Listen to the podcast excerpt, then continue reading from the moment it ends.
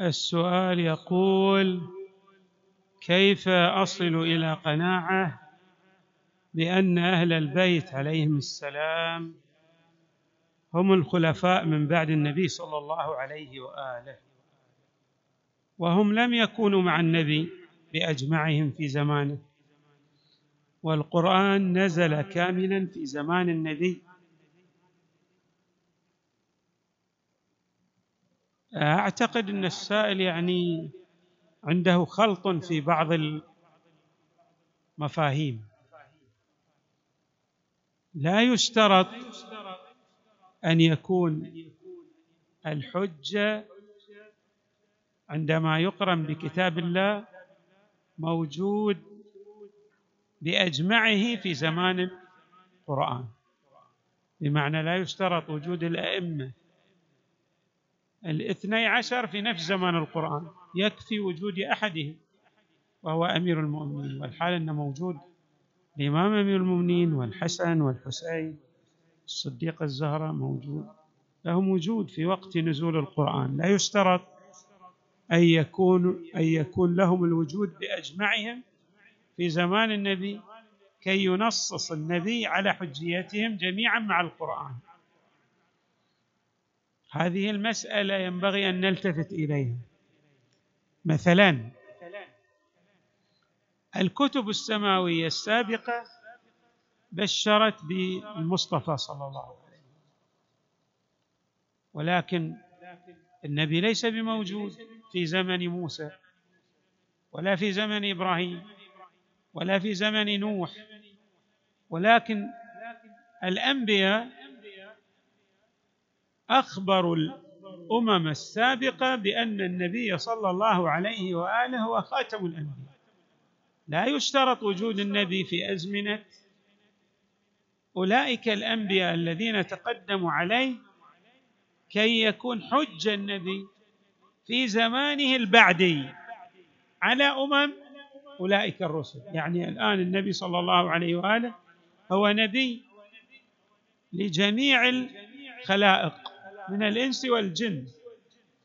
ولكن ليس له وجود حتى على يعني اليهود والنصارى. يجب أن يؤمنوا بالنبي ويجب أن يتبعوا النبي.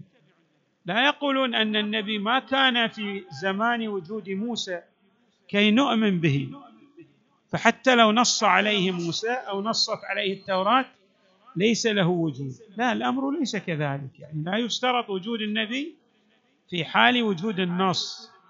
يكفي انطباق النص الذي جاء في الكتب السماوية السابقة على وجود المصطفى في زمانه. يعني يكفي أن يكون هو المصداق الواضح لما أخبر به آه الأنبياء الذين تقدموا على وجوده صلى الله عليه وآله في عالم الدنيا.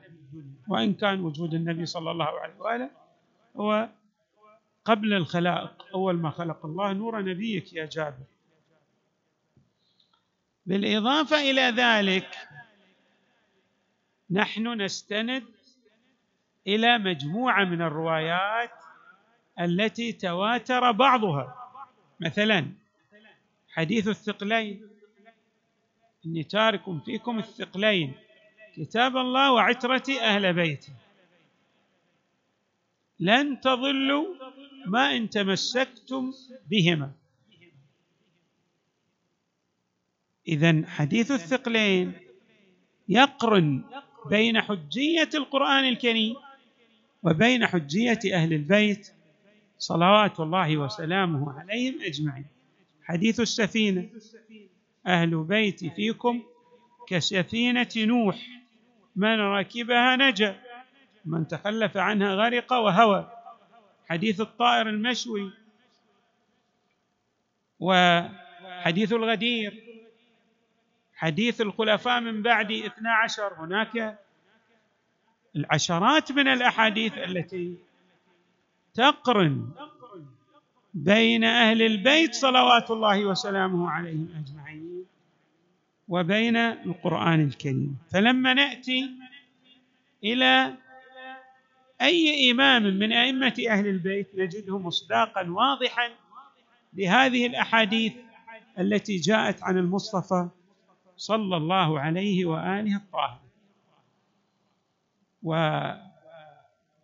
واصلا إحنا عندنا أدلة عقلية أيضا على الأئمة يعني بالإضافة إلى ما هو موجود من آيات قرانيه وأحاديث واردة عن المصطفى صلى الله عليه وآله هناك ماذا؟ أدلة عقلية. كالدليل الذي استدل به الخليل بن أحمد الفراهيدي. عندما سئل ما هو الدليل على إمامة أمير المؤمنين عليه السلام؟ قال احتياج الكل إليه واستغناء الإمام أمير المؤمنين عن الكل دليل على أنه إمام الكل. يعني إحنا ما شفنا المؤمنين سال واحد غيره. قال اشرح لي الآية الفلانية أو الحديث الفلاني أو الحكم الكذائي. جميع عندما تلتبس الأمور عليهم لا يتعرفون على الحكم الشرعي يرجعون إلى من؟ إلى أمير المؤمنين. وهكذا الحال بالنسبة للأئمة من أهل البيت في أزمنتهم المختلفة. يعني كل الأمة الإسلامية عندما تلتبس الأمور يرجعون لمن؟ لأهل البيت صلوات الله وسلامه عليهم أجمعين. فهم أي الأئمة من أهل البيت عندهم غنى عن الكل ولكن الجميع يحتاج إليهم في معرفة حقائق الشريعة الإسلامية الغراء. وهذا دليل واضح على إمامتهم ومرجعيتهم لغيرهم